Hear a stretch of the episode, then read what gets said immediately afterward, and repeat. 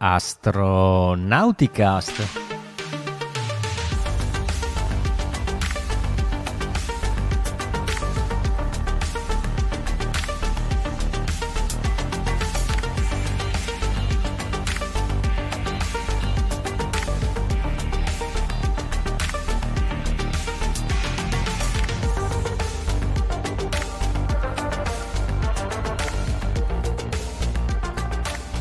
Astronauticast, puntata 26 della stagione 16. Astronauticast è il podcast dell'associazione ISAA, l'associazione italiana per l'astronautica e lo spazio, e oggi è il 4 maggio 2023, il May 4th, come direbbero gli inglesi, quindi è anche che la forza sia con voi. In questo momento sulla Stazione Spaziale Internazionale la pressione del crew lock, il crew lock è quella parte dell'airlock che viene depressurizzata per eh, fare in modo che gli astronauti possano uscire per un'attività extraveicolare. La pressione è di 745 torr quasi un'atmosfera, quindi vuol dire che è pressurizzata, quindi non c'è nessuna attività extraveicolare in corso, tuttavia in questi giorni c'è un... 745 torri tutti insieme è un problema, eh, si incominciano a martellare. Comunque in questi giorni delle, delle EVA ce ne sono state, aveva già anticipato qualcosa Raffo la settimana scorsa, questa mattina era in corsa anche un'attività extraveicolare da parte dei russi. Comunque, bando alle ciance, vi invito ad interagire con noi tramite la chat del social di riferimento che state utilizzando per guardare la diretta, quindi Facebook, Twitch e YouTube. Dico agli amici di Twitch che forse eh, sono riuscito ad eliminare la moderazione, quindi potete scrivere le peggio cose e solamente noi dopo attivamente vi potremo bannare. E invece chi ci ascolta in differita può interagire con noi, a parte questi social che ho già menzionato, anche con i social invece con cui siamo con le orecchie aperte 24 ore su 24, quindi Twitter in particolare, oppure anche il nostro mitico forum astronautico.it, ossia da dove tutto è iniziato. Avete già sentito la voce del Raffo, stasera siamo in configurazione Soyuz, siamo in tre, ci sono io, Riccardo Rossi dall'Unione Terre d'Argine, da Arezzo quindi abbiamo da Arezzo Raffaele, buonasera a tutti. Che sta forgiando martelli e Stormbreaker come se non ci fosse un domani. E da Verona. E da Verona vi saluta Veronica. Bene, bene, bene. Eh, questa settimana non parleremo di Starship perché vi abbiamo già eh, rotto il razzo per eh, già eh, praticamente 14, per due puntate da 14 giorni che parliamo di questa cosa. Do solo un piccolo aggiornamento che insomma sono le questioni più calde che sono eh, eh, così emerse questa settimana probabilmente il, uno dei tanti problemi che magari non era emerso subito durante il lancio di Starship è il fatto che il sistema di terminazione del volo, quindi quelle cariche esplosive che vengono eh, attivate in caso il velivolo sia, eh, stia procedendo in maniera incontrollata e quindi per limitare i danni, per evitare che qualche pezzo vada a cadere in zone dove non deve cadere, il razzo viene fatto esplodere in un, maniera controllata in una zona sicura. Bene sembra che dal momento in cui è stato dato il comando allo Starship di esplodere per il fatto che non stava più funzionando a dovere, sono trascorsi 30 secondi dall'effettiva eh, rottura dei serbatoi e dall'esplosione e questo è assolutamente inaccettabile. In questo caso è andato tutto bene, però pensate con un razzo, con le velocità in gioco, 30 secondi possono voler dire far precipitare dei pezzi in mare o far magari precipitare dei pezzi dove non devono. Quindi eh, la Federal uh, Aviation Administration ha rizzato subito le orecchie e, ed è la cosa principale su cui eh, dovranno anche sforzarsi SpaceX a dimostrare che cosa non è andato bene, probabilmente c'era Starship che era più robusta di quello che si aspettavano e quali saranno le contromisure. Un'altra piccola eh, magagna che dovranno affrontare nei prossimi mesi quelli di SpaceX, di SpaceX, a parte ricostruire la rampa, è una protesta da parte degli ambientalisti per tutto il... Eh, il casino che è successo, i detriti sparati in aria, che però eh, non, ovviamente gli ambientalisti non è che stanno andando addosso a SpaceX, ma stanno andando addosso alla Federal Aviation Administration perché hanno detto, ma scusate, avete dato l'ok a lanciare eh, questa roba ed è successo questo casino, cosa, mm, insomma, forse avete fatto una valutazione errata eh, e quindi ci sono in ballo queste cose, mm, ov- ovviamente ne avremo modo di riparlare. Comunque, no, finita la vorrei, parentesi... Non vorrei lavorare per la FIA in questo periodo proprio da un lato lato e dall'altro, fra incudine e martello, a, a proposito di Thor, poverini. Quindi eh, passiamo invece a tutt'altro, abbiamo, passiamo alle notizie invece vere e proprie di questa settimana. La prima è una notizia che eh, ancora una volta eh, riesuma alle, alla cronaca una sonda storica che è ancora in funzione che ha fatto, il, ha fatto, la storia e sta continuando a lavorare dopo anni e anni, dopo eh, praticamente più di 45 anni di eh, onorato servizio, ossia di Voyager 2. Cosa, cosa ci racconti, Raffo? Allora, sì, vi racconto di Voyager 2 che mh, avrà ancora un po' più di energia in saccoccia per poter tirare avanti per, uh, per qualche anno uh, con qualche strumento in più rispetto a quelli che sono rimasti attivati. Adesso vi condivido l'articolo che ha scritto Luca Frigerio per questa notizia. Cos'è più potenza per la scienza di Voyager 2?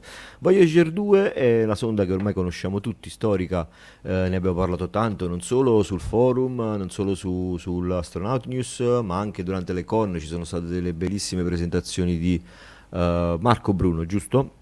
Nostro zio eh, giusto, Chiodo, giusto. io lo chiamo e... il K1 Oscar Delta Oscar. Io lo chiamo Chiodo. E, infatti se vi interessano andate a cercare sul forum Voyager 2 o comunque in rete scrivete uh, Marco Bruno Voyager 2 vi esce una pletora di, di bellissime conferenze sulla, sulle sonde. Insomma queste sonde storiche lanciate nel, negli anni 70 la Voyager 2 in particolare è stata lanciata nel 77 uh, hanno a bordo un generatore a radioisotopi detto RTG eh, che produce energia grazie al decadimento di elementi radioattivi all'interno di questo contenitore che è uguale a quello che c'era nel film di The Martian. Lo vediamo qua è un cilindrone eh, dove ci sono poi delle termocoppie che trasformano il calore in energia elettrica. Ed è lo stesso che poi anche su altri mh, altre sonde o altri rover, i più famosi sono uh, Perseverance e Curiosity. E questo sistema produce energia ed è indicato per quelle sonde che vanno talmente tanto lontano nel sistema solare dal Sole che Uh, non avendo dei pannelli solari abbastanza efficienti per poter tirare avanti uh, con l'energia mh, che verrebbe prodotta, viene messo a bordo questo sistema di RTG che produce energia però ha un difetto, col passare degli anni questa energia va a calare perché il, gli elementi radioattivi che sono all'interno di questo, di questo sistema producono negli anni sempre meno calore, quindi c'è sempre meno produzione di questa energia da parte delle termocoppie e per ovviare a questo problema negli anni alle sonde uh, Voyager sono stati spenti degli strumenti che non erano più necessari. Inizialmente le sonde Voyager erano state progettate per durare soltanto 4 anni, avrebbero dovuto raggiungere i pianeti esterni fino al Giove e poi da lì le missioni essere, dovevano essere terminate. Sono state prolungate e addirittura nel caso di Voyager 2 si è riusciti a visitare anche Urano e Nettuno. Attualmente Voyager 2 è l'unica sonda che è riuscita a visitare i giganti ghiacciati. E Dicevamo, nel tempo eh, sono state spente delle attrezzature e dei, degli strumenti che non erano più necessari a questo scopo ed erano rimasti accesi soltanto alcuni strumenti. Eh, attualmente sono accesi su Voyager 2, la sonda che, di cui parliamo questa sera, eh, il um, Cosmic Ray Subsystem, eh, Low Energy Charged Particles, il magnetometro e il Plasma Wave Subsystem e il Plasma Science questi cinque strumenti sono ancora attivi sulla sonda, però si stava pensando appunto per colpa di questo decadimento eh, dei, degli elementi dell'RTG di spegnere uno di questi strumenti. Uh, si è riusciti a trovare una soluzione a questo problema. Come? Riuscendo a tirare fuori dai circuiti della sonda un po' di energia extra. Questa energia extra era uh, stipata all'interno di un accumulatore che veniva usato per regolare la tensione del sistema di produzione elettro- eh, di elettricità, quindi dal, dal, circuito che portava energia agli strumenti, c'era un sistema di sicurezza che teneva, tratteneva il 10% di questa energia per eh, ovviare delle fluttuazioni eh, di tensione, un po' come quegli accrocchi che si mettono sotto i computer, quelle batterie fondamentalmente che vi tengono al sicuro il, il computer nel caso in cui ca- cada un fulmine o comunque ci sia uno sbalzo di tensione. Stesso principio, da questo sistema si è riusciti a tirare fuori quel 10% in più rispetto a quello che si aveva attualmente. Um, non ci sono problemi per quanto riguarda la tensione, o meglio, le sonde ormai sono in viaggio da 46, quasi 50 anni ormai e negli anni hanno visto che comunque questi problemi di sbalzi di tensione non sono uh, un problema per le sonde e quindi si è deciso di rinunciare a questo tipo di, di protezione dei sistemi per poter prolungare la missione delle, dei, delle, delle sonde. Uh, la prima ad avere questo tipo di uh, modifica, di patch, è appunto Voyager 2, si terrà eh, tutti gli strumenti, questi cinque strumenti accesi fino al 2026, poi dal 2026 si rifarà un attimo una quadra della situazione per vedere se è il caso di spegnerne uno o comunque rimanerli ancora un altro po' accesi. Perché è importante tenere accesi tutti gli strumenti, soprattutto questi eh, per quanto riguarda le sonde Voyager? Perché ormai hanno bucato l'eliosfera. Che cos'è l'eliosfera? L'eliosfera in pratica è una bolla nel quale è immerso tutto il nostro sistema solare che si è formata grazie alla spinta del vento solare che ha tenuto e tiene fuori alcuni elementi che sono raggi o comunque particelle cosmiche che arrivano appunto dallo spazio più profondo, dalle stelle delle altre galassie o comunque da altri elementi che sono presenti nello spazio aperto oltre il nostro sistema solare. Quindi studiare questo tipo di, eh, di ambiente per le uniche due sonde che abbiamo lì attualmente in questo momento è la cosa più preziosa che possiamo ottenere. Le sonde Voyager sono a ore luce, quasi uh, giorni luce di distanza dalla Terra. Per la sonda Voyager 2 si tratta di quasi 19 ore di um, ore luce e adesso non ricordo bene quanto la distanza, ma si parla di milioni di chilometri. Vado a rivedere un attimo sull'articolo eh, che è fatto veramente molto molto bene. Perdo tempo cercando queste informazioni. Comunque se non ricordo a male dovrebbe essere tipo 30 milioni di chilometri. Però correggiamoci dopo insomma vediamo se ho sbagliato oppure ci ho visto giusto. Uh, la sonda invece Voyager 1 ha attualmente accesi non 5 strumenti come la Voyager 2 ma soltanto 4 perché uno di questi 5 il Plasma Science uh, era stato spento, cioè meglio, avevo avuto un problema nel 2007, quindi comunque ha tirato avanti con questi strumenti già da, dal 2007 e per lei non c'era questo problema di uh, andare a cercare un po' di energia extra, però comunque anche per questa sonda nel 2026 si vedrà come ha reagito la sonda Voyager 2 in questi prossimi due anni a questo tipo di modifica e verrà anche applicato alla Voyager 1 questo tipo di, di patch, di, di pezza che è stata messa. E, ehm, metto le mani avanti, avrò detto qualche stupidata, sinceramente non lo so, però vi invito veramente con tutto il cuore ad andare a vedere eh, le conferenze che ha fatto Marco Bruno sulle sonde Voyager perché sono qualcosa di veramente molto molto bello e i più nerd potranno trovare tante tante informazioni su queste due sonde che sono nell'immaginario collettivo ormai. Sono io personalmente ci sono affezionato perché è, è da piccolo che in ogni, in ogni tipo di contesto eh, popolare aerospaziale le ritroviamo sempre, insomma.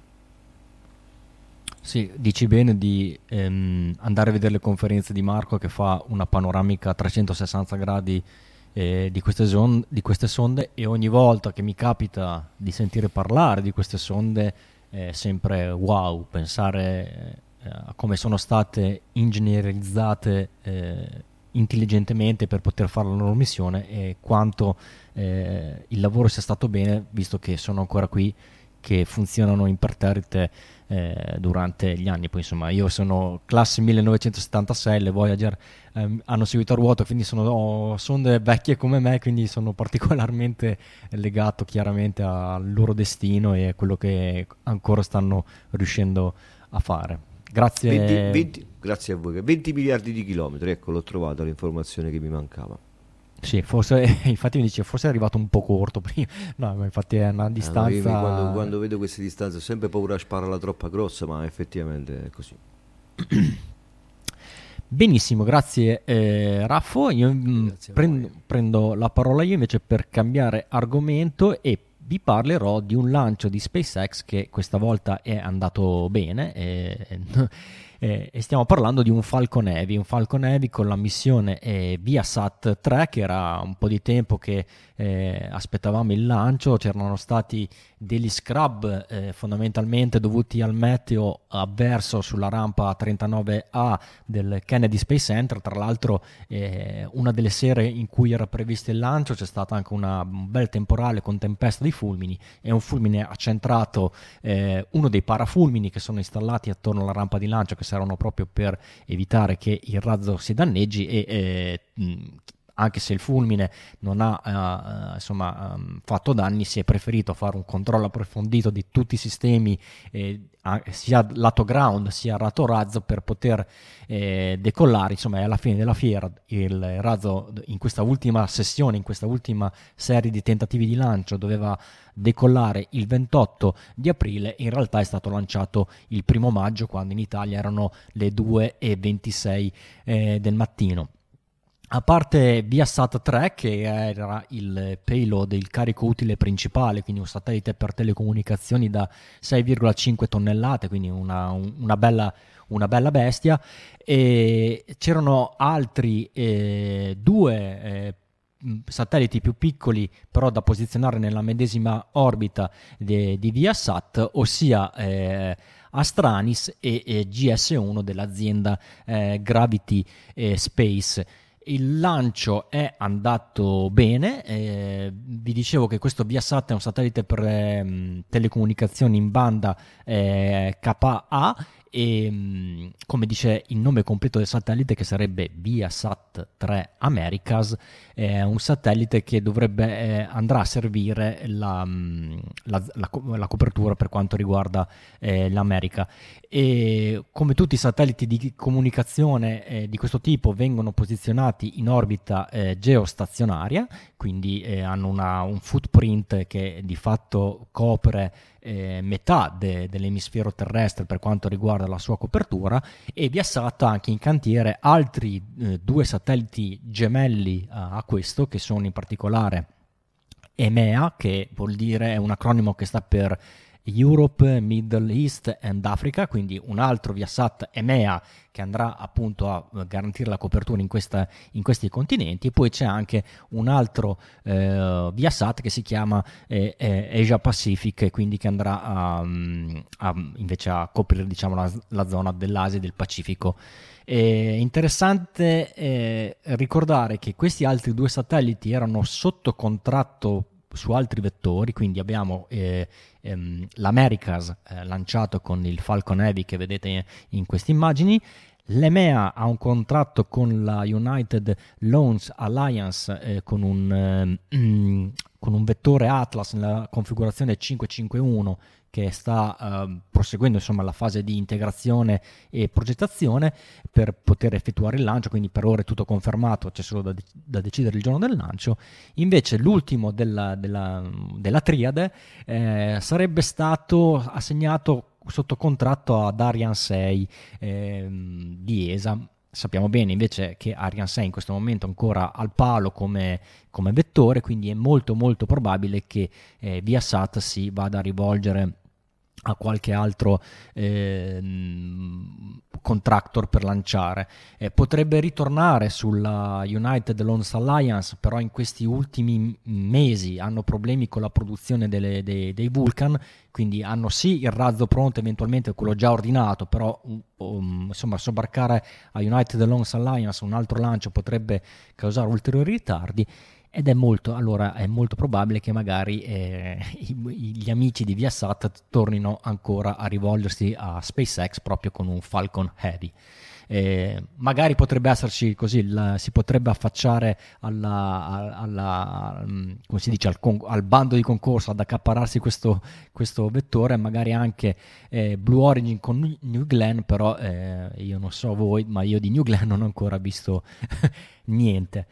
E detto questo, parliamo invece nello specifico del lancio che è stato effettuato. È un lancio eh, particolare perché per la prima volta il Falcon Heavy è stato utilizzato al massimo delle sue performance, ossia nella eh, versione che è cosiddetta expandable, cioè spendibile. Non c'è stato il tentativo di recupero di nessuno dei booster, quindi né i due booster laterali né il booster centrale. Il, questo è il sesto volo di un Falcon Heavy e per ora fino ad oggi tutte le volte sono stati recuperati i booster laterali sulle landing zone di Cape Canaveral e tutte le volte ci hanno regalato uh, splendide immagini di questi, di questi recuperi e in tre occasioni i primi tre lanci in realtà del Falcon Heavy è stato tentato anche il recupero del core stage dello stato, dello stato dello sta, del, del, booster centrale su uh, Of Course I Still Love You quindi la drone ship di, di SpaceX. Però in due casi eh, non è stato proprio riuscito il booster non è riuscito a centrare la, eh, la, la drone ship proprio perché a differenza di un Falcon 9 il profilo di volo di un Falcon Heavy è leggermente diverso e quindi è un po' più difficile riuscire a gestire il rientro del, del core stage. Con ArabSat 6A invece il core stage era riuscito ad atterrare correttamente su Of Course I Still Love You, ma eh, durante il rientro in porto eh, il mare era grosso e quindi praticamente eh, il booster non è, si è accasciato, è caduto, è caduto in mare dalla drone ship e non è stato più possibile recuperarlo. E non c'era ancora il ragnetto sotto come l'octograb? Mi sa che forse è da lì che l'hanno... l'hanno, può, l'hanno può darsi, può darsi, adesso non mi, mi, mi mai beccato in castagna, vero? e... No, se non sbaglio l'Octacab era stato sviluppato prima perché c'erano stati problemi di abboccamento, si dice a Napoli, di altri Falcon 9 atterrati sulle piattaforme. E ehm, quindi di, fatto col, mm, quindi di fatto col fatto che non sei mai riuscito a recuperare un core stage, tutti i lanci di un Falcon Heavy hanno sempre visto dei core stage nuovi ehm, per questa tipologia di lanci. Voi vi direte, ma perché hanno fatto dei core stage nuovi? Non potevano usare dei eh, core stage, dei, dei, dei primi stadi del Falcon 9? La, la, questione è che sì, si possono intercambiare i, i, mm, i, primi stadi del Falcon 9 con un Falcon Heavy, ma solo per quanto riguarda i booster laterali. Quindi pro, anche in questo caso cioè, abbiamo proprio l'esempio in questo lancio, il booster, il B1052, pensate, ha iniziato la sua carriera come booster laterale di Arabsat, poi si è fatto 5 lanci come core centrale di lanci di Falcon 9 ed è stato ri, ripromosso o, o, o, ridegradato, vedetela un po' come, come, più vi piace, per booster laterali di un Falcon 9. Quindi i booster laterali del Falcon Heavy si possono intercambiare con l'unico Force Chase del Falcon 9. Invece il booster, il booster centrale è sostanzialmente diverso perché deve essere strutturalmente eh, più, più, più robusto eh, è fatto appositamente solamente per il Falcon eh, Heavy, quindi non può essere riciclato utilizzando i, gli altri eh, booster a disposizione nella flotta di SpaceX. Eh, quindi speriamo che presto SpaceX riesca anche a recuperare i booster centrali dei, dei, dei, dei Falcon Heavy quando uh, avranno occasione di, di, lanciarli, visto che comunque per quanto riguarda i Falcon Heavy i lanci sono molto più diradati rispetto ai Falcon 9, in modo da poter eh, insomma, eh, risparmiare qualche eh, dollaro ricondizionando il core stage. Qualche dollaro però è stato sicuramente risparmiato perché dalle informazioni che abbiamo Sembra che questo lancio sia costato meno di 100 eh, milioni di dollari, che per un satellite come Viasat portato in orbita geostazionaria è veramente un prezzo molto molto molto conveniente. Quindi SpaceX ha dimostrato di eh, poter riuscire anche a, ad accaparrarsi questa fetta di mercato e pensate che eh, se in futuro riusciranno anche a rodare la possibilità eh, di recupero del core stage centrale eh, in maniera affidabile come stanno facendo con i Falcon 9, probabilmente questi prezzi si, abbazzer- si abbasseranno ulteriormente, poi magari entrerà in gioco Starship che allora potrà caricare eh, tonnellate e tonnellate di carico utile, magari del Falcon Heavy non ne sentiremo più sentire eh, parlare. Però non tutto, non tutto è andato perduto in questo lancio del Falcon Heavy, qualcosa si è recuperato e stiamo parlando delle ogive, dei fairing, cioè quelle due carenature che eh, proteggono il carico utile durante le prime fasi del volo e dopodiché vengono aperte perché il carico utile deve essere rilasciato nell'orbita prestabilita.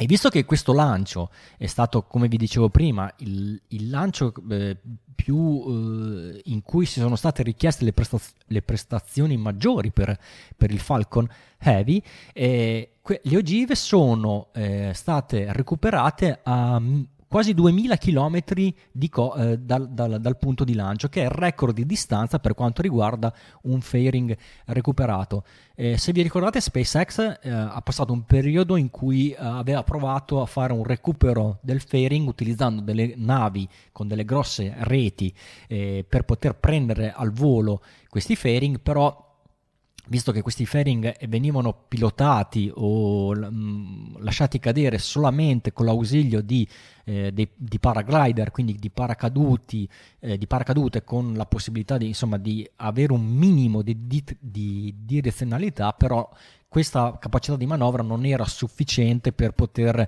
eh, garantire un rientro, eh, un, un, un, così, un, acchiappo al volo affidabile, insomma, anche con l'abilità eh, che volete del, eh, del, insomma, del, del, pilota della nave, comunque la nave è abbastanza gra- grossa, non ha capacità di manovra tali per poter magari riuscire a fare delle correzioni eh, così repentine al momento del recupero del fairing, tant'è che allora si è deciso di eh, risemplifichiamo nuovamente i nostri fairing, eh, non installiamo questo sistema di magari di, di, di, di paracadute ehm, con la possibilità di essere manovrato, un paracadute comunque c'è sul fairing perché altrimenti si schianterebbe in mare e ripeschiamo semplicemente il fairing che comunque galleggia e, e, lo, e lo riutilizziamo. E co- cosa che si fa e, questo direi, e questi fairing, se non ricordo male, è la centesima volta che vengono utilizzati, vuoi perché sono stati montati su, su voli di Falcon 9 chiaramente, ma vengono utilizzati sul, anche sul Falcon 9. E non pensate, non pensate che sia poco perché adesso non mi ricordo la cifra, ma per un, forse per un Falcon 9 il prezzo di un fairing, che è un oggetto molto grande in fibra di carbonio, quindi fatto con anche dei materiali molto molto costosi, non era una voce eh, diciamo della, della, della, distinta base del Falcon 9 assolutamente trascurabile. Forse era un sesto del costo del lancio forse anche qualcosa eh, di più. Adesso non ricordo esattamente. Quindi benissimo che li riescano a recuperare, li dovranno chiaramente un po' eh, così ricondizionare, togliere un po' la salsedine dell'acqua di mare che, eh, normal- che, naturalmente si andrà a depositare sul fairing, però è anche vero che il fairing ha solamente uno scopo eh, protettivo, quindi ok pulirlo, ma non è necessario che magari eh, non stiamo parlando del recupero in mare, ad esempio di un booster, di un solid rocket booster dello Space Shuttle che invece aveva una funzione ben più ehm,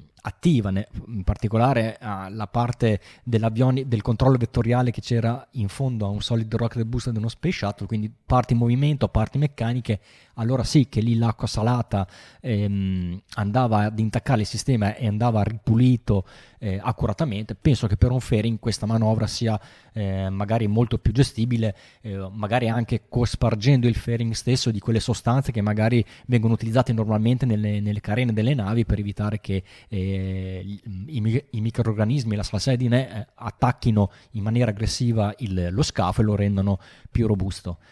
E il fatto che Un'ultima cosa che poi ve lo ri- la riprenderò più avanti per il link della settimana, il fatto che il, il, Falcon Heavy abbia funzionato al massimo diciamo, delle sue potenzialità finora e che i fairing siano stati recuperati così lontano vuol dire che il fairing quando è stato sganciato eh, dal Falcon 9 aveva una velocità molto molto alta, la più elevata finora mai eh, raggiunta per un fairing recuperato. Quindi abbiamo delle bellissime immagini in soggettiva delle telecamere montate del fairing che in quel momento in cui sono state riprese le immagini stava andando circa 15 volte la velocità del suono e incroci- in- incominciava a rallentare generando del plasma incandescente esattamente come fa una capsula a rientro. E ci sono queste bellissime immagini che eh, vi ripropongo che troverete nelle note dell'episodio di questo plasma che avvolge in maniera simmetrica ma spettacolare il fairing ed è molto molto evidente perché il lancio è avvenuto in notturne quindi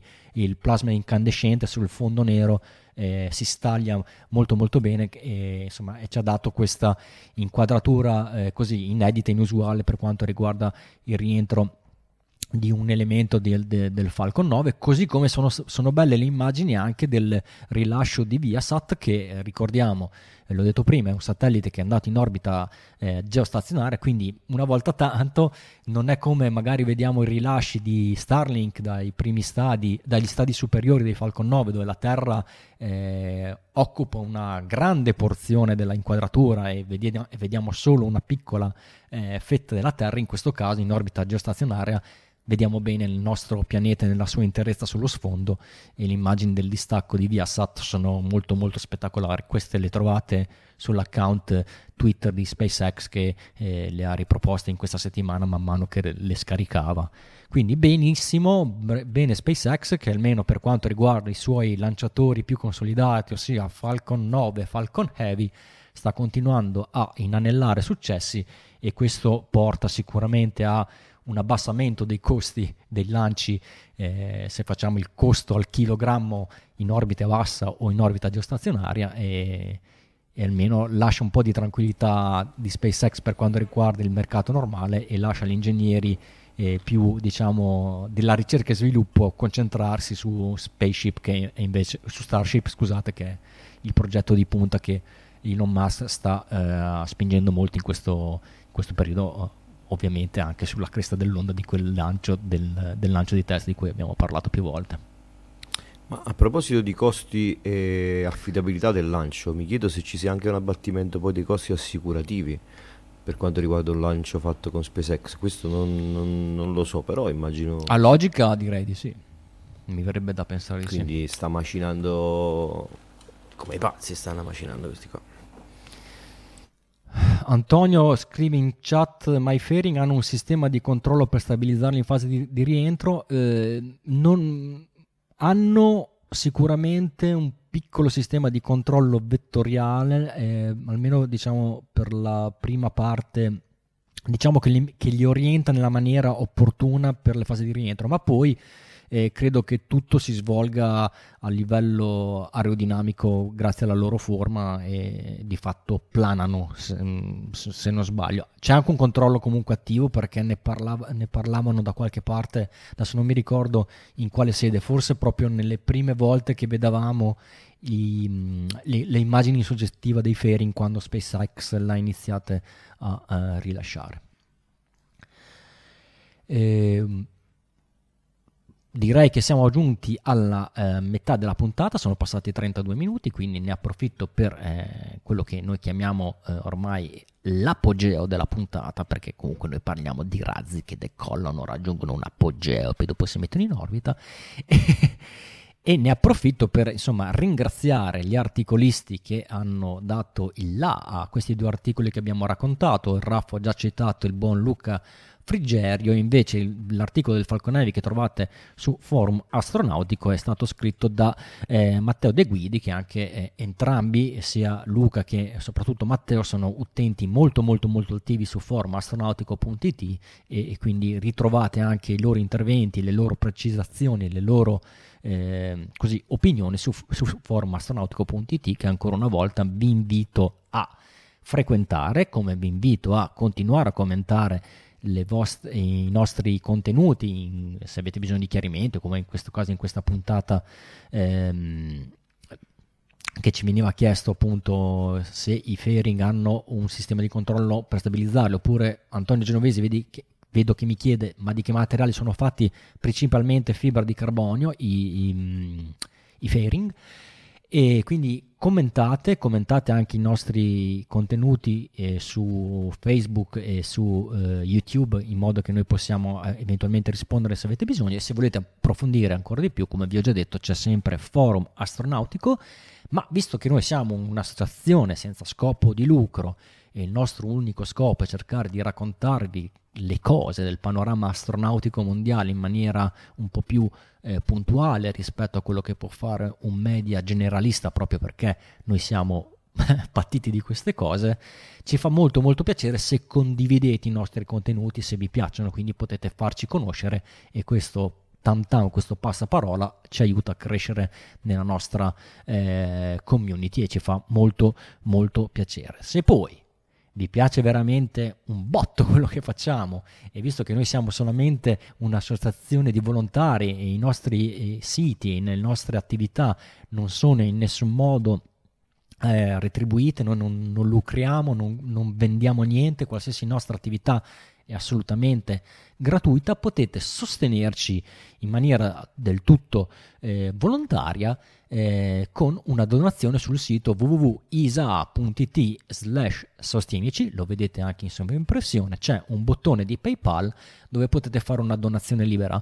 Se questa donazione libera è superiore ai 15 euro, riceverete a casa anche la tessera di socio sostenitore, non, scusate, non di socio, la tessera di sostenitore, eh, che non vi dà diritto assolutamente a niente, ma è semplicemente un ringraziamento da parte nostra della, nostra, eh, della vostra donazione. Quest- ne facciamo una nuova ogni anno così eh, son, ne approfittiamo anche per insomma, spingere il fatto che sono oggetti da collezione perché ogni anno c'è una grafica diversa e la grafica la selezioniamo ad inizio anno cercando di riportare, eh, di mettere in evidenza l'evento più, più significativo dell'anno mh, appena eh, terminato, quindi la tessera del 2023 ha qualcosa di bello, qualcosa di significativo che è successo nel 2022 per quanto riguarda il panorama spaziale e quindi eh, direi che la scelta è stata una scelta obbligata su una, una dedica a Samantha Cristoforetti e alla sua missione, la sua u- ultima missione che ha svolto l'anno, l'anno scorso sulla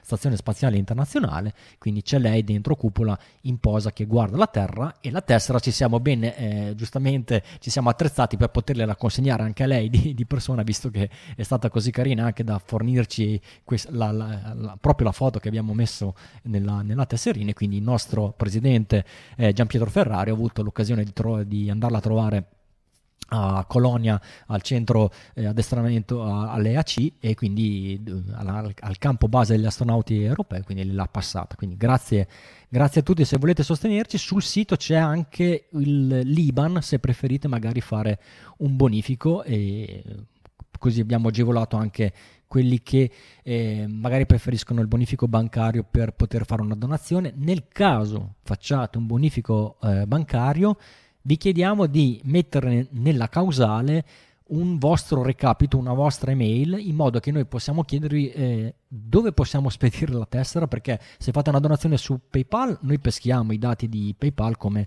ehm, come indirizzo di spedizione per la tessera. E ovviamente il bonifico non ha, eh, se fate un bonifico senza specificare questa cosa, non sappiamo dove spedirvi la tessera. Oppure se non volete mettere la causale nel bonifico, mandateci una mail a info-isa.it scrivendo eh, buongiorno, vi ho appena fatto un bonifico e, e gradirei che la tessera mi fosse spedita a questo indirizzo. Grazie, grazie, grazie veramente a tutti. Eh, prima o poi vi farò un ringraziamento più preciso non appena i nostri eh, amici del, della, tesoreria di ISA mi scriveranno, che è un po' che non mi scrivono i donatori della settimana, ma sono sicuro che ci sono sì donatori ricorrenti, che, eh, perché c'è anche questa modalità di pagamento, se volete farci una donazione magari di 1-2 euro, però magari a cadenza mensile, e sia anche eh, le donazioni one time. Bene, ve lo basta con questa, con questa storia. Ho, Mi eh... viene in mente però che la tessera è un po' come il CUD 2023 anno 2022. Eh. Parlando di cose fiscali, uh, però mi è venuta in mente una cosa, un, un, piccolo, un piccolo spoiler che vi vado a raccontare. Vi dicevo che noi siamo un'associazione di volontari e i vostri eventuali contributi noi li spendiamo per le spese vive dell'associazione, che sono ad esempio l'hosting dei siti, perché insomma anche Forum Astronautico negli anni è cresciuto molto e quindi ci serve anche un'infrastruttura per poterlo far girare in maniera veloce e per poter eh, salvare tutti i nostri eh, e tutti i vostri contributi in maniera sicura sul web. Tra l'altro in questi giorni eh, c'è il nostro Marco Zambianchi che sta facendo un'operazione per eh, insomma, recuperare sul forum tutti magari i link che sono andati persi negli anni, quindi grazie Marco oppure la, i vostri soldi potrebbero aiutarci per eh, rinnovare l'attrezzatura per il podcast, si rompe la cuffia, un microfono, ma tanti di quei soldi lì andranno spesi per Astronauticon. È un po' di tempo che non facciamo Astronauticon, però quest'anno siamo veramente, veramente intenzionati a riuscire a farla eh, tra ottobre e novembre 2023. Ci siamo attivati e abbiamo mandato la richiesta a NASA per poter avere ospite un qualche astronauta. Questo, questo è lo spoiler. Chi verrà, chi non verrà. Seguiteci e lo saprete. Angolo Fast News, quindi dopo l'apogeo abbiamo una serie di notizie così, così per stuzzicarvi un po', poi magari andrete voi ad approfondire. Abbiamo subito la Vero che ha fatto Marte notizia leggera, Marte notizia le- pesante e Marte notizia magnetica. Vai Vero. Allora, mm, volevo partire con una notizia leggera da Marte, leggera come il volo di un elicottero, perché il 13 aprile dobbiamo, abbiamo festeggiato il cinquantesimo volo di Ingenuity, da tanto che doveva farne 5, ne ha fatti 50, anzi 51 perché poi il 22 aprile ne ha fatto un altro. E durante il cinquantesimo volo ha volato per 322 metri, li ha volati in meno di 3 minuti e ha raggiunto addirittura un'altitudine record di 18 metri. Quindi eh, non solo continua a volare, ma non è un vecchietto che fa il suo ultimo volo, no, no, cioè continua a fare record eh, durante, durante, anche questi, questi voli. È atterrato, adesso vi faccio vedere, nel cratere Belva, perché eccolo qui, perché sia Ingenuity che Perseverance sono dentro il cratere, eccolo qua, Jezero, che è quello più grande, ma dentro il cratere Jezero ci sono altri piccoli craterini e loro sono dentro questo qui, che non è proprio un craterino, ma abbastanza importante, è il cratere Belva. E um, cosa succede? Succede che però Perseverance deve comunque continuare il suo, via- il suo viaggio, deve comunque continuare a fare scienza e vi ricordate che già all'inizio della missione c'era questa diatriba perché no, Ingenuity doveva fare cinque voli doveva, rimanendo vicino a Perseverance perché Perseverance gli fa da, da relay, da ripetitore verso terra. E, ehm, e, quindi i due team diversi hanno detto vabbè facciamo questi cinque voli te Perseverance per adesso stai lì in zona studia mm, questa zona qui quando Ingenuity ha finito il suo quinto volo che non funzionerà più te parti e vai a fare tranquillo la tua, eh, la tua scienza. Invece ha ancora Ingenuity al collo eh, attaccato sul collo e quindi attaccato ai ruotoni attaccato alle ruote. E, ehm, e quindi niente, Perseverance sta comunque facendo quello che deve fare e Ingenuity gli deve andare dietro perché se lo perdiamo dietro a una collina, se non c'è la vista tra Ingenuity e Perseverance, si perdono le comunicazioni e abbiamo perso l'elicottero, ma non lo vogliamo perdere così l'elicottero, lo vogliamo perdere perché non funziona più, ok?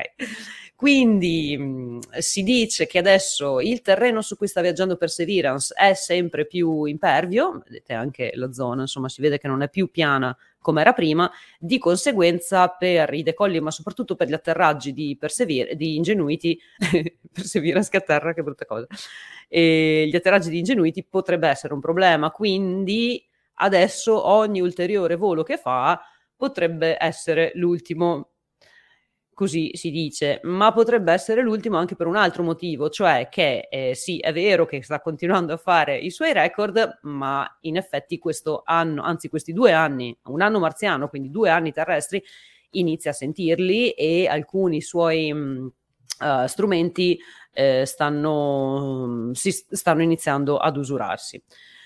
In tutto questo elicotterino per ora ha volato per circa 90 minuti totali, quindi un'ora e mezza totale, e ha volato per 12 km, quindi ha fatto dei balzelli, diciamo, però insomma ha dimostrato tanta roba.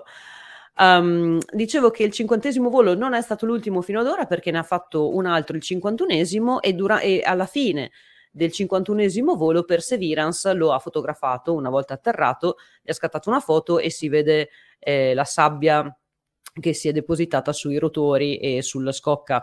Mm, questa sabbia qua si deposita soprattutto durante l'atterraggio perché sì, al decollo la alza, è, vera, ma, è vero, ma poi vola e quindi la sabbia se ne va. Quando, deco- quando atterra i rotori sono comunque in movimento, quindi alza sabbia fino a che non tocca terra e quella sabbia che ha alzato la, la deposita sulla scocca.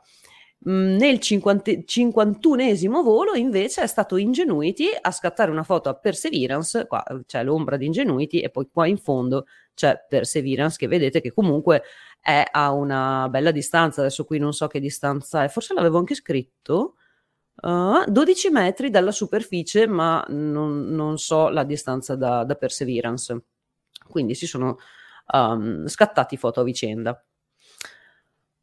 Poi ho una notizia pesante perché è pesante quanto un major update, un aggiornamento di quelli importanti per il software di Curiosity. Dal 3 al 7 di aprile Curiosity è rimasto fermo, è rimasto in stand-by perché gli è stato caricato questo importante aggiornamento del software eh, che gli darà 180 miglioramenti. Piccoli miglioramenti, ma non solo, perché quello più importante riguarderà la mobilità. Um, sapete che Curiosity ha le ruote che sono abbastanza rovinate, la sua velocità è limitata, eh, non potrà andare più veloce di quanto va, ma mh, mm, neanche eh, ci interessa sinceramente che, faccia, che, che vada, mh, mm, eh, che aumenti la propria velocità. Adesso lui in media fa 30 metri all'ora, Perseverance fa circa il doppio in media le velocità, quelle al top, diciamo, se avessero bisogno di, di, raggiungerle, ma tanto non devono correre perché devono stare lì a fare scienza, quindi devono camminare con calma, e sono più o meno simili perché c'è Curiosity che fa i 140 metri all'ora, invece Perseverance i 150 metri all'ora. In ogni caso, Curiosity è comunque è più lento di, di Perseverance. Questo software co- come, come fa a renderlo più veloce? Cosa vuol dire un aggiornamento nella mobilità? Vuol dire un aggiornamento nel, ehm, nel modo in cui lui naviga. Ve lo spiego. Perseverance come fa a navigare? Scatta le foto del terreno, le elabora all'interno di un PC, di un, sì, di un computer che ha eh, un computer dedicato che ha a bordo e in tempo reale verifica qual è la zona migliore dove poter eh, camminare e eh, va in autonomia. Curiosity non ce l'ha questo computer a bordo perché è un rover più vecchio. Quindi cosa fa? Scatta comunque le foto del terreno, si ferma, le elabora e dopo decide dove andare. Fa un pezzetto, scatta le foto del terreno, si ferma, le elabora e decide dove andare. Quindi è, è, questo il tipo di velocità che vogliamo migliorare. In che modo? Hanno semplicemente velocizzato la capacità di elaborazione, quindi invece di fermarsi per un minuto, si ferma per qualche secondo e poi riprende a camminare e questo è un bel, è un bel vantaggio. Um, un'altra cosa che lo aiuterà parecchio, soprattutto per quanto riguarda le ruote, appunto, è che gli sono stati aggiunti due comandi che gli permettono di um, ridurre le sterzate quando deve girare. Avete presente, eh, anche qui si, si vede forse, quando Curiosity gira, si vedono dall'alto, si vedono diverse si vedono proprio le tracce che fanno le ruote quando lui sterza, non è che fa una curva eh, bella fluida, ma fa avanti indietro, avanti indietro, avanti indietro. Ecco, in questo modo, con questi comandi, ehm, si riducono queste sterzate, di conseguenza le ruote si rovinano un po' meno e dicono che ehm, questo gli permetterà di fare molta più strada del previsto rispetto a come eh, rispetto a quello che avrebbe fatto se avessero mantenuto il software precedente, insomma, e poi dovrebbe raggiungere gli obiettivi un po' prima. Poi gli è stato aggiunto un, un, update nel braccio robotico perché gli sono stati migliorati i controlli del braccio robotico sia per quanto riguarda la fluidità che per, nella precisione e um, ah, è stato semplificato il codice del software, nel senso che lui aveva appunto il software originale a bordo e dal 2012 tutto quello che eh, facevano per migliorarlo era inviargli delle patch, dei, dei, dei, miglioramenti, dei pezzettini di codice in più o in meno per migliorare ehm, quello originale. Questa cosa però, continu- queste continue patch hanno appesantito il codice originale, quindi gliene hanno... Um, creato uno, alle, gliel'hanno alleggerito, gliel'hanno ottimizzato, così è più veloce anche a pensare, oltre che a camminare. Infine, un'altra notiziuola, ho una notiziuola magnetica, o meglio poco magnetica, perché dalle ultime news eh, sapete che parliamo di Insight innanzitutto, quindi un'altra sonda che era, cioè è ancora su Marte, però non funziona più. E sapete che aveva sentito questi due grossi terremoti, i due più grossi terremoti che aveva sentito Insight. Uno era stato causato proprio da un movimento tellurico e uno era stato causato da un meteorite che era mh, precipitato sulla crosta di Marte che aveva fatto vibrare tutto il pianeta. E questi due grossi terremoti le, le vibrazioni hanno uh, attraversato il nucleo del pianeta e mettendo insieme i dati che hanno ricavato da questi due grossi um, terremoti, ancora l'ho detto per la terza volta, più gli altri più piccolini che hanno attraversato invece solamente il mantello, eh, gli scienziati sono riusciti a capire qualcosa in più sul nucleo di Marte. Eh, sul mantello di Marte, nel senso che hanno visto che è più fine, più stretto rispetto a quello che, che si pensava, e, ehm, e, sul nucleo di Marte. Allora, io provo a spiegarvela, però una cosa di geo geografia, Ge- geologia. geologia, geologia planetaria, quindi vi lascio poi il link nelle note dell'episodio. Cosa hanno scoperto? Che il nucleo di Marte è, li- è più liquido rispetto a quello terrestre. Di conseguenza, il nucleo di Marte non permette eh, che esista più, perché un tempo c'era, quella dinamo che gli crea il campo magnetico e che gli fa, ehm, che gli dà, la, che dà l'atmosfera al pianeta, quindi parte dell'atmosfera stata, di Marte è stata perduta anche per questo motivo, perché non ha più la dinamo interna che gli, da, che gli dà il campo magnetico. E quello che ho capito io è che la Terra ha un nucleo interno solido, molto caldo, il nucleo esterno liquido, la temperatura, il calore del nucleo solido permette al, alla parte esterna più liquida di creare questi movimenti di, mm, eh, di con- convezione di, de- dei fluidi che creano questo campo magnetico. Su Marte, invece, non essendoci il nucleo solido, cosa succede? Che le sostanze volatili si mescolano un po' fra di loro, ma non hanno, ma non, non riescono, non hanno la forza per creare questa dinamo. E, ehm, un po' complicato, ma vi lascio un bell'articolo poi nelle note dell'episodio che ci sono anche i disegnini ed è simpatico da leggere. Grazie, vero, però altro che fast news, questo qua è stato un bel excursus uh, marziano, quasi quasi dopo in fase di post produzione lo promuoviamo su un, un, un trittico di notizie di Marte.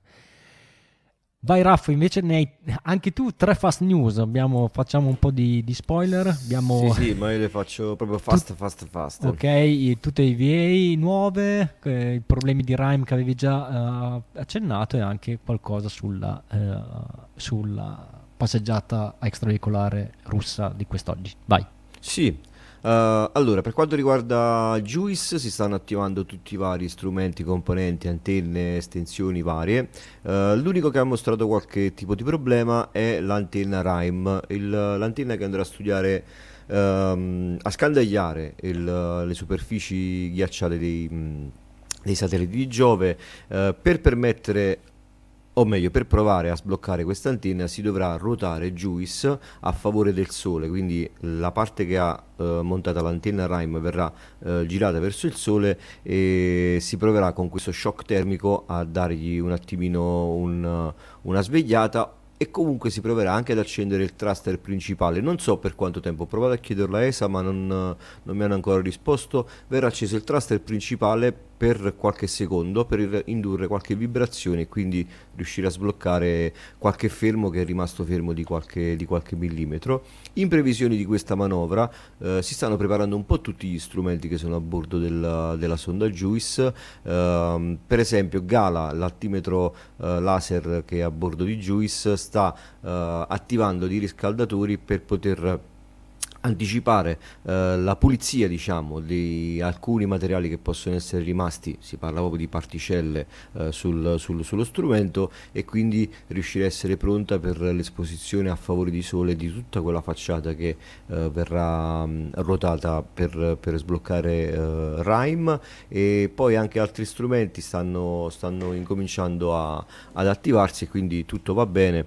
Eh, non so se l'ho detto l'altra volta durante l'ultima puntata eh, il lancio di Juice è stato veramente molto preciso, eh, quindi non è stata necessaria la manovra di correzione, ehm, diciamo di, di correzione di missione nell'orbita, quindi quel carburante che si era risparmiato per fare la prima correzione potrebbe essere utilizzato senza andare a, ad intaccare troppo la missione stessa e quindi non ci sono eh, grossi problemi per, per questo tipo di, di manovra. Poi la seconda news invece è la uh, presentazione della Collins Aerospace per uh, le loro nuove tute. Abbiamo visto qualche puntata fa le, le um, tute presentate da Axiom eh, questa volta le tute sono state presentate ehm, tramite il, uh, una intervista che è stata rilasciata alla uh, eh, CNBC News. Non, non, ho messo il filmato in, in, in background perché uh, non so se possa fare content matching perché è una cosa abbastanza di proprietà, però è molto molto interessante. Si vedono parecchi particolari della tuta e durante il filmato vi invito ad andarlo a vedere, lo mettiamo nelle note della puntata, alcuni dettagli del sotto del sottospalla si vedono alcune giunture, eh, ci spiegano bene come fanno a, mm, ad utilizzare la tuta gli ingegneri, eh, qualche trucco su come alzarsi eh, perché c'è bisogno di un movimento particolare del bacino, quindi ci fa vedere come si sistemano per rialzarsi. Sembra agile almeno quanto quella che è stata presentata in diretta dalla, dalla Axiom. Cosa dice? Secondo te, visto che hanno visto che quello dell'Axiom aveva tipo un bastone per aiutarsi, loro hanno questo... detto guarda invece noi che riusciamo ad alzarci, sì, sì, magari hanno, questo, hanno puntato questo, su quello questo ti volevo, ti volevo, far notare. La tuta della Collins è stata presentata senza questo bastone. Eh, è una cosa staged, non è una cosa fatta in diretta, quindi ci sta che abbiano avuto anche un attimo il tempo di, di parare bene la cosa. Quelli di Axiom, magari facendola in diretta, si sono voluti un attimino eh, parare le spalle, chiamiamolo così.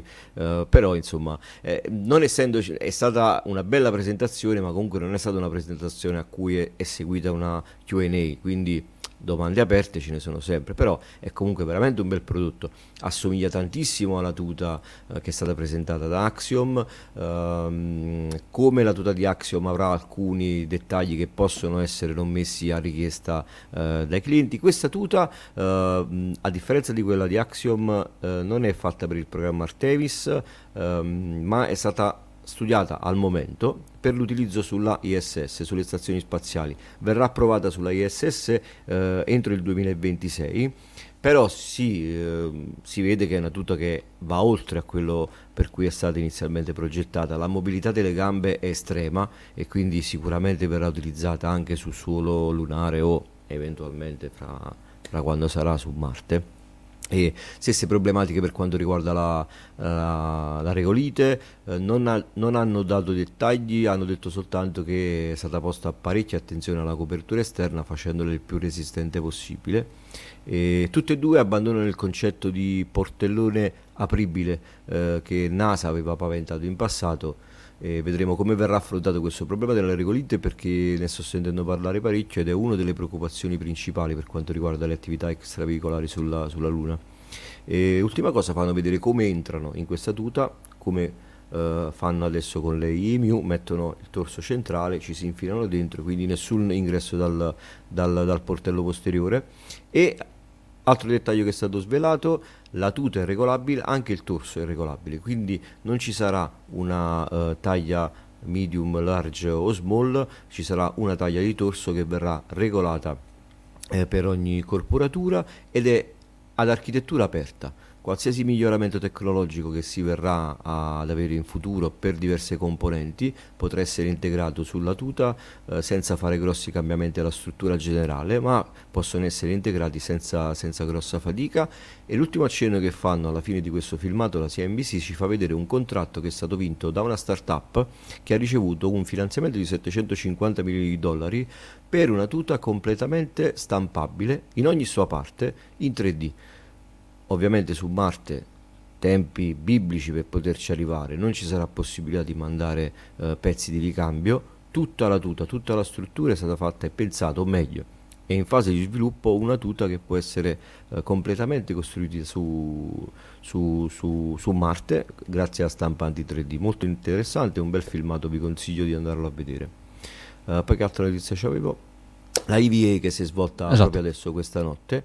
È stato montato finalmente il, l'airlock di Nauka, è un bussolotto in tema con il 4 maggio uguale R2 è, ehm, è stato preso dal braccio era è stato portato in posizione. Eh, c'è stato qualche piccolo non problema qualche tentennamento nell'allineamento del, del, dell'airlock al, al portello di, di, docking di, Nauta, di Nauca destinato a, questa, a, questo nuovo elemento eh, per fare un allineamento diciamo al bacio hanno sbloccato Nauca dandogli un attimino di gioco quindi potendolo muovere eh, manualmente hanno guidato proprio a forza di braccia eh, il, il, l'airlock nel, nel, nella sede di di, diciamo del, della porta di docking e poi da lì Nauka è stato riattivato in una modalità che gli dà maggior rigidità però più forza per poter operare su determinate pezzi o strutture e da lì è stato inserito con successo e alla fine è stato fatto un bel jettison, sono stati buttati via alcuni pezzi sia eh, relativi a questa EVA, in particolare la copertura che teneva coperto il, l'airlock che come il radiatore che è stato installato qualche, settimana, qualche giorno fa era presente su Rasvet ormai dal 2012 anni, insomma, era da un bel po' che era lì su e alcuni pezzi della passata IVA sono stati messi tutti insieme in un bel pacchetto attaccato proprio con lo spago, si vede proprio che fanno un, un bel nodino su e lo lanciano fuori dalla ISS per, per farlo poi rientrare, nessun pericolo, verrà uh, tranquillamente distrutto durante il rientro di atmosfera. Queste le tre news. E, ehm, sempre rimanendo un attimo nel, ehm, nel, discorso attività extraveicolari, ricordo anche che in settimana si è svolta la IVA lato americano, che ha visto anche protagonista eh, ah, Sultan sì. al-Neyadi, che quindi è stato il primo astronauta emiratino a svolgere un'attività extraveicolare. Si tratta di una classica ormai attività extraveicolare per andare ad installare Airosa e vari ed eventuali, però eh, vi consiglio andate sul profilo Twitter di, di Sultan, che è chiaramente entusiasta di quello che aveva appena fatto, ha postato tante foto anche eh, ah, commentato sì, qualche... pure come news della settimana scorsa, però ancora doveva avvenire. L'unica cosa che non sono riuscito a fare è stato smontare quella famosissima antenna in banda S dal supporto che la teneva appoggiata su LC2. Uh, ehm, si è rotto un, un bullone e purtroppo adesso l'hanno rimessa lì com'era sperando in una prossima EVA per poterla risistemare. Tirar, tirarla giù a calci. Esatto, hanno fatto a martellare, adesso ho visto proprio il martello, proprio è stato al Neiadi che ha utilizzato Lo so, lo so, lo so, che poi a te ti raro. piace quando tirano fuori coltelli o coltelli, martelli. martelli, martelli la cosa diventa ruspante. esatto. Passando invece ad ora ai link della settimana, ti ridò subito la, la parola al volo, Raffo, con sa, seduti a bordo di Perseverance. Sì, notizie pesanti, elicotteri che volano, mantelli che girano, fermatevi, rilassatevi, mettetevi un attimo con il vostro visore 3D, telefonino, quello che avete, eh, su Uh, Perseverance. Vi sedete, c'è una bellissima immagine 360 virtuale uh, dove non so come si dice tecnicamente, ma se muovete la testa, vi muovete e, e, siete lì seduti a bordo del rover e vi fate un bel pomeriggio, almeno un quarto d'ora, insomma, al sole in questa bellissima ad alta definizione panorama 360. Sì, il link vi porta ad una fotografia sul sito 360 Cities che magari chi è, chi è abituato, chi, chi, chi conosce eh, la fotografia a 360 gradi sa che in questo sito c'è una raccolta di, eh, di panorami a 360 gradi di tutto il mondo, ma anche extramondo, quindi quando sì, sì. qualcuno si... Ne avevo fatto forse uno anch'io di, di Curiosity di, tipo questo, quindi molto molto bello, soprattutto come dice Raffo, se magari avete un eh, visore 3D da, ehm, da, coppi- da accoppiare, da, insomma, per vivervi l'esperienza come se foste appunto seduti su Perseverance. Poi mettete come, come sottofondo, mettete, andate a cercare su YouTube video di vento, mm, a vento che tira, e come essere su Marte. Beh, ottima idea. Oppure è vero, si può andare a Torino in questi giorni? Sì, che magari è più facile. uh, dal 4, quindi da oggi al 7 maggio a Torino c'è, deve esserci un, un c'è, ok, un, quel, quello che deve essere un bellissimo festival dedicato allo spazio, si chiama Space Festival e gioco scienza fantascienza. Allora vi leggo cosa dicono qui a Torino. È pronto a decollare lo Space Festival, il primo evento completamente gratuito dedicato allo spazio. Quattro giorni di appuntamenti con astronauti, laboratori con droni, show di realtà virtuale, mostre stellari e spettacoli spaziali. Quindi non è solo il classico eh, festival con le conferenze, con... Sì, Ricky? Beh, il, il, il, primo evento completamente gratuito dedicato allo spazio è astronautico, sì, no, quindi giusto, no, giusto. ragazzi di, di Space Festival non, va, non allargate. Gli scriviamo. No. no, Come ospiti che abbiamo Paolo Nespoli, Battiston, Adrian, Luca Perri e Maurizio Cheli che tra l'altro oggi compie gli anni.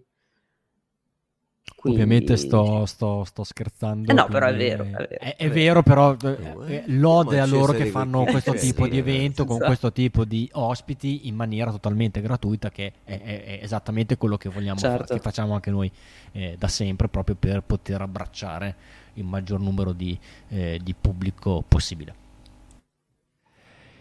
C'è un ultimo link della settimana che è quello che vi accennavo prima io nella mia news, cioè il video della telecamera montata sul fairing del, dell'ogiva del, del Falcon de, de, del lancio di Viasat, quindi eh, godetevela e vedete queste bellissime eh, scie di plasma che si eh, vanno a formare man mano che il fairing sta rientrando. Agenda della settimana, vero? Allora, agenda della settimana. Oggi appunto è il compleanno di Maurizio Cheli. Domani è l'American National Astronaut Day, che però ci interessa relativamente perché non ci sono eventi legati a questa cosa, se non ci sarà un evento alle 21, però eh, dal vivo, um, si tratta dell'evento Orizzonti Infiniti, um, una serie di incontri divulgativi organizzati dal comune di Gandino dedicati allo spazio con ospiti di rilievo. Infatti domani ci saranno uh, Franco Ongaro e, e Antonio del Mastro, presidente di Mars Planet. Franco Ongaro invece è direttore, attualmente direttore tecnico di, di Leonardo e prima era um, a capo di Estec. Poi venerdì 5, quello che abbiamo appena detto, sabato 6. Sabato 6 ci sarà un bel evento da seguire. Alle 13.10 c'è il redocking della Crew Dragon eh, della Crew 6 che da Harmony dallo zenith di Harmony si a- andrà ad attraccare alla, alla, parte frontale di Harmony, questo dalle 13.10 alle 13.53. Quindi tutti e quattro gli astronauti a bordo e andranno a riposizionare, a riparcheggiare la Cryo Dragon. Domenica 7 invece, a partire da domenica 7 alle 2 di notte, inizierà una sessione di SSTV, ma non dalla Stazione Spaziale Internazionale perché non è ancora Ehm, messa a posto la radio, non mi ricordo dovevano farsi dei lavori, ma da un, satell- da un altro satellite, il satellite Orbicraft Zorchi. Uh, questo satellite trasmetterà sei immagini. La sessione intanto inizierà dom- dal 7 maggio a mezzanotte fino al 13 maggio, quindi abbiamo un bel po' di tempo per provare a rintracciarlo trasmetterà sei immagini per avere il diploma e poi nell'astronautica agenda trovate anche il link dove ci sono le varie informazioni e di conseguenza come fare per applicare per avere il diploma dovrete ricevere e, codi- e, decodificare almeno tre immagini con una buona qualità. Cosa vuol dire buona qualità? Superiore al 70%, con logo e call sign del satellite leggibili. Su, dentro le note del, mm, dell'evento in agenda trovate appunto le maggiori informazioni su questo evento, di conseguenza i vari link per andare poi a, a, cercare anche mm, come fare per avere il diploma, ma anche il link alla telemetria, così è un po' più semplice da, da beccare eventualmente. Poi, ah, trasmette, aspetta, non ve l'ho detto in che banda trasmette, vi dico la frequenza a UHF 437 850 e il modo è robot, eh, robot 72 quindi insomma dovrebbe essere abbastanza semplice. Poi lunedì 8 non abbiamo nulla, martedì 9 c'è il lancio di un Falcon 9 con un altro gruppo di Starlink, il gruppo 59. A proposito di Starlink, se ti posso interrompere, eh, sì. quest'oggi sono stati lanciati gli Starlink eh, 5-6, eh, stasera c'è stato l'orbita è favorevole per far mh, rendere visibile il trenino di sera, quindi stasera c'è già stato un passaggio eh, molto molto bello uh, verso le 9, 9.20 eh, in cui i satelliti erano molto visibili nonostante passassero vicini alla Luna che è praticamente piena, quindi eh, se ci state ascoltando in diretta ma magari anche in differita visto che Marco ultimamente riesce a buttare le, le puntate podcast anche in tempi rapidi, eh, venerdì sera, sabato sera, domenica sera, occhio a questo gruppetto di Starlink che il treno si allungherà sempre di più, quindi diventerà sempre eh, meno spettacolare, meno visibile, eh, ma soprattutto domani e sabato eh, che diventerà anche un passaggio un po' più favorevole sulle regioni centrali d'Italia, visto che eh, quello di stasera era molto molto favorevole per la Sicilia, ma pian piano per la, per, per la meccanica orbitale il passaggio sarà eh, più eh, centrale sull'Italia, non perdeteveli perché sono come ogni trenino appena lanciato è molto molto bello da vedere. Ci puoi ricordare anche gli orari al volo se te li ricordi Riccardo per domani? Quello di stasera era alle 21.23, eh, girano su quell'orario lì. Adesso poi okay. do- domani poi aggiorno il post, su, magari farò un post su Facebook, però andate sempre su Heavens Above, così avete, potete inserire le vostre coordinate e la previsione. Se volete un sito un po' meno complicato c'è findvestarlink.com www.com che lì è molto molto semplice, selezionate la città, vi viene fuori una schermata scritta in inglese ma assolutamente comprensibile con solo scritto orario e dove guardare. Il lancio del 9 maggio invece sarà alle 7.08 da Cape Canaveral e non lo so, vedremo se faranno i trenini alla sera. Mercoledì 10 abbiamo il lancio di un lunga marcia 7 con la navetta Tianzhou 6 che è una navetta cargo del, ehm, di, del cinese, insomma, per, verso la stazione spaziale cinese, una navetta di rifornimento alle 11.30. Alla sera abbiamo il lancio invece di un altro Falcon 9 con un altro gruppo di Starlink, solo che sarà alle 23.44, quindi magari per la mattina dopo potrebbe essere interessante. Ricky dice no, forse no. Comunque, un lancio... Ah no, perché è da Vandenberg tra l'altro, quindi sarà polare, sarà ancora della... Mm, allora, è molto molto difficile riuscire a prevedere se sarà buono o no. Cioè, di sicuro se lanciano eh, di sera tipo eh, 15 minuti prima che sia tipo se, se, avessero lanciato alle 9 di stasera eri certo che potevi vedere qualcosa. Il lancio di stamattina non mi sarei aspettato che sarebbe stato visibile la sera, invece sì, quindi non sono ancora abbastanza okay. skillato. Però come dici tu, un lancio di Vandenberg eh, bisogna vederlo ora perché è un polare, però potrebbe anche essere visibile quello, ma eh, cerchiamo di tenervi aggi- mm, aggiornati, mm, occhi aperti. E poi devi guardare l'occhio, se è lucido e fresco, se no lascia stare. Sì, se no buttare, buttare. Poi giovedì 11 alle 21 abbiamo un altro incontro di Orizzonti Infiniti in provincia di Bergamo a Gandino con questa volta come ospite c'è Simone eh, Iovenitti che è eh, divulgatore scientifico. Mentre alle 21.30 torniamo noi con Astronauticast Live. Grazie, il nostro amico Bostian ci, cre- ci, chiede il link per la SSTV e te lo provo a mettere in chat al volo se lo trovo, ma non lo troverò mai. Eh, qua, eccolo qua, eh, c'è, eh, c'è, quello di Amsat, mettiamo questo, tieni, ecco, in diretta. E al limite cerca, eh, sì, c'è scritto qua tutto? Sì, più o meno sì. Grazie a tutti per averti. Se avete qualcos'altro da aggiungere, cari amici? No.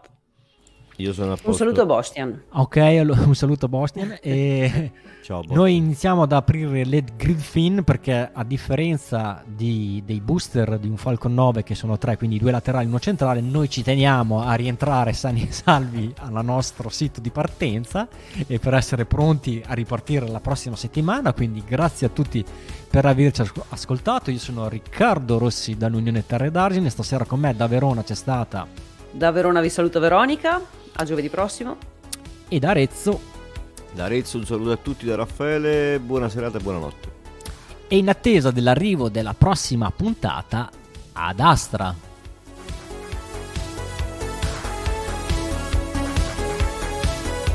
Ho appena avuto notizia che il Napoli ha vinto lo scudetto.